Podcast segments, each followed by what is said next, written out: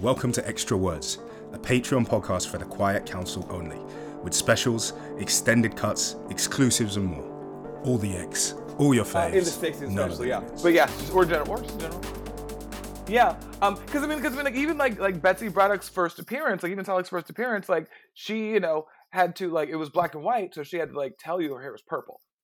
It's like she audibly says, someone asked her about her new dye job, and she's like, yeah, you know, I want something different. I don't know. And like she like actively tells you, my hair is purple. It used to be blonde, now it is purple. Because it's in black and white, so you can't tell. You know, and that's when like they started like kind of like branching out, and that's why like the X-Men all have like weird colored hair, is because it was easier to differentiate them while then also, you know, not making sure the artists could draw different faces all the time. Because I don't know if you know this about Jack Kirby, but he only had one face. I mean, I don't know if you noticed, but Mr. Kirby, while a legend, he had man face, lady face, end of list. But like, am I wrong though? Same face is a thing. Yeah, I mean, like, am I wrong though? I mean, I feel like the X-Men didn't have different faces until Paul Smith came in, and then they had different faces. Look, earning your face is a right. Earning your face is a privilege, and it's something that you grow into. You have to. Like with drag queens. And there we are. Full circle. Full circle. Because year one, you have lady face, you think. And then year two, you're like, almost more lady face. And then year three, you're like, lady face? But, you know, then beyond that, you're like, lady face. So that's just how it goes. That's how it goes. I love that you gave us the same word, just in three different inflections. It's called acting. Lady face. Lady face. Yeah. So, yeah. Hey, hi, everyone. Welcome to another episode of X of Words. You're back with me, Ash. And this is the place where we do mutants in 10 minutes. We love them a lot, but we don't like talking for too long. So this is what we do. Welcome. It's lovely to have you with us. Let me introduce you to somebody that I've got with me here who is about to light up the next 10 to 15 minutes of your life. Hello, Dax. Hello. Now, hey. So, Dax is, in short, quite incredible. Was a contestant on Drag Race, loves comics, does some of the best cosplay you're probably going to see in a while. Yeah. Yeah. And yeah. Is just a person that I think lives on the intersection of the things that X of Words is about. Now, Dax, please. Introduce yourself. Tell us about you. Tell us, if you want to tell us how long every hair on your head is, go for it. If you want to give us nothing, also go for it. It's okay. Yours. Okay. Hello, world. My name is Dax Exclamation Point. Self-proclaimed queen of all nerds. I am now currently on this podcast, and I'm here. I have hair.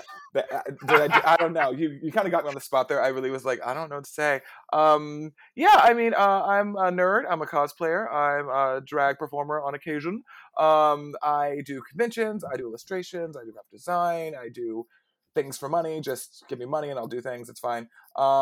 Hey, what's up?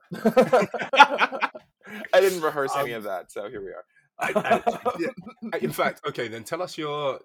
Dax is also an avid cat lover. I am. And has some of the best cat names that I've ever heard. So how about Dax? Please just tell us your cat names with absolutely no backstory or explanation. But I feel like no one's going to get it.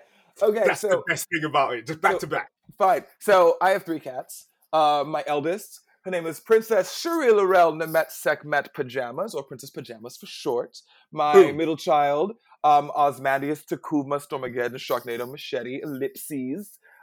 He is my second born. And then, of course, my baby, who I just got in November of this year, Tuvok Tiberius Garak Janeway.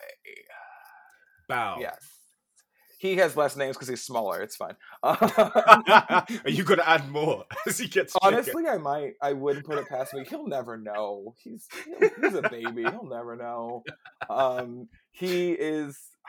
Having a new kitten for the first time in a minute is an experience. He loves mommy all day long. I cannot, like, he has to be either on me, next to me, or just touching me at literally all times. It's great, but I'm also like, I have to work now, so please go anywhere else. Like, it's been a learning curve for sure. It's heartbreaking, isn't it? Yeah, because I mean, I would love to be in bed with him all day long, watching, you know, like just binge watching TV shows and never moving, but I would get nothing done. So I have to eventually leave my bedroom. But you know, I'm enjoying the kitten times for the time being, because they do not last, but like, you know, at most a year. Honestly, yeah. By 6 months, they're pretty much full-ass grown cats. So it's like, you know, kitten times. Soak it up. Yeah. Soak it up with them. Definitely. Anyway, so thank you for being here. It's lovely to speak with you. It's been fun chopping it up with you beforehand. Yeah. But you guys can follow Dax at Dax Exclamation. That is at DaxClamation. So, you know, feel free to pause, go do that. Yeah. Follow me, definitely. My main platforms are always going to be Twitter and Instagram. I am also, of course, on Facebook, but they made me get like a weird fan page name that I honestly keep forgetting. It doesn't match the branding, so I don't like it. But yeah, I mean, you know, I'm all over the place, or I try to be at least. I mean, I am a geriatric millennial, so I don't do TikTok as well as I should, because it's just editing video for free. We don't do that here. That is the most millennial sentence ever. It is. Yeah, it is. It's Dax, you're fine. You're fine. You're perfect as you are. I don't know. You don't need TikTok. Don't worry about it. I feel like I do. Okay. If you want to dance with your forearms, you can learn to do that at any time in your life. I would prefer not to. Thank you. I'm glad. Okay. All right. So anyway, back to X-Men. Yes. Jesus. So the question today is: do mutant costumes lean towards drag? The answer may surprise you. Please don't clickbait my show. But I want to now. All right, okay. And with that, now you know me, now you know that, and now you know the question. I am going to hit the timer, and our X starts now. Okay, we have 9 minutes. What do you reckon, Dad? Tell me. Yes, I mean, if you've ever read an X-Men comic ever in your life, you know that you are reading a comic book about drag queens who are very dramatic, who have a lot of personal issues, who are not friends, but the show must go on. I mean, like, listen, like, if you ever read an X-Men comic in the past, like, I guess, like, I mean, 10 years or even the past year, just ever picked one up. I mean, like, let's talk about Storm. I mean, if you want to see a drag queen, there she is. I'm just saying. Yeah. You know, the timer is stressing me out. I feel like I have to, like, just, like rapid fire rattle off information. No. Don't worry about it.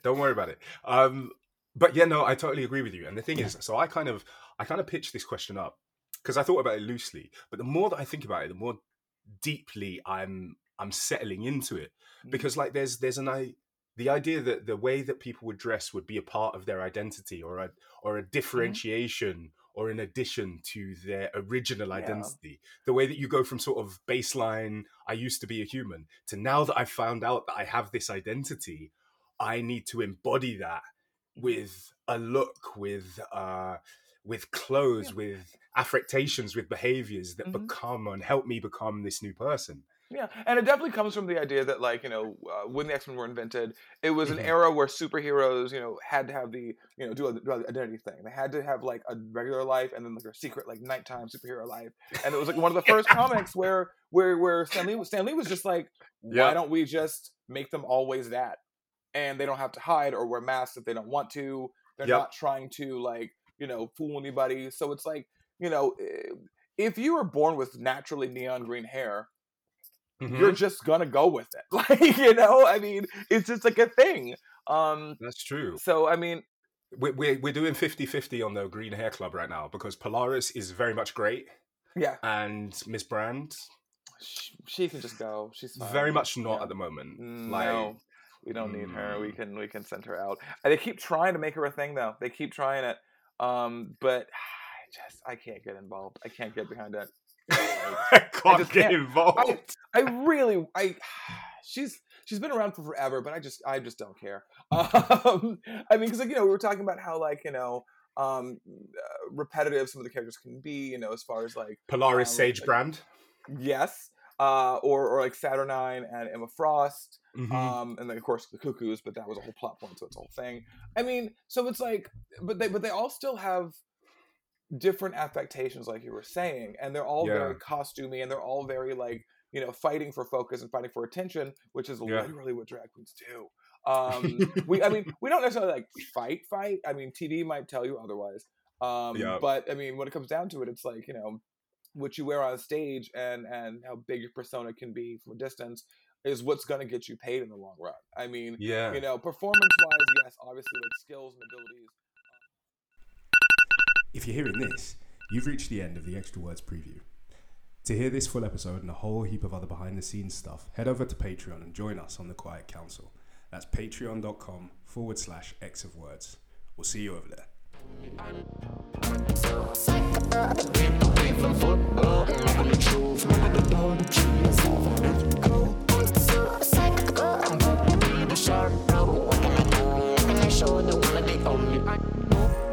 Someone that chokes, someone I fit aside.